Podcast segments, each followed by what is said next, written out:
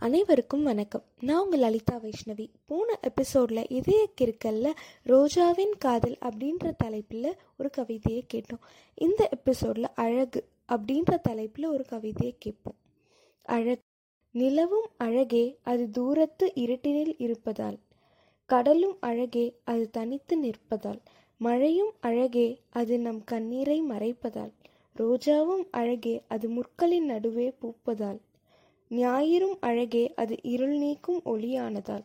அதுபோல் மனித வாழ்வும் அழகே துயர் மறந்து நாம் புன்னகைக்க துணிந்தாள் நன்றி வணக்கம். இந்த அடுத்த எபிசோடில் இன்னொரு அழகான கவிதையை கேட்போம். உங்களோட கமெண்ட்ஸை என்னோட ஃபேஸ்புக் பிளாக் பேஜ் இதே கேட்கல போஸ்ட் பண்ணுங்கள் நன்றி வணக்கம். அழகே.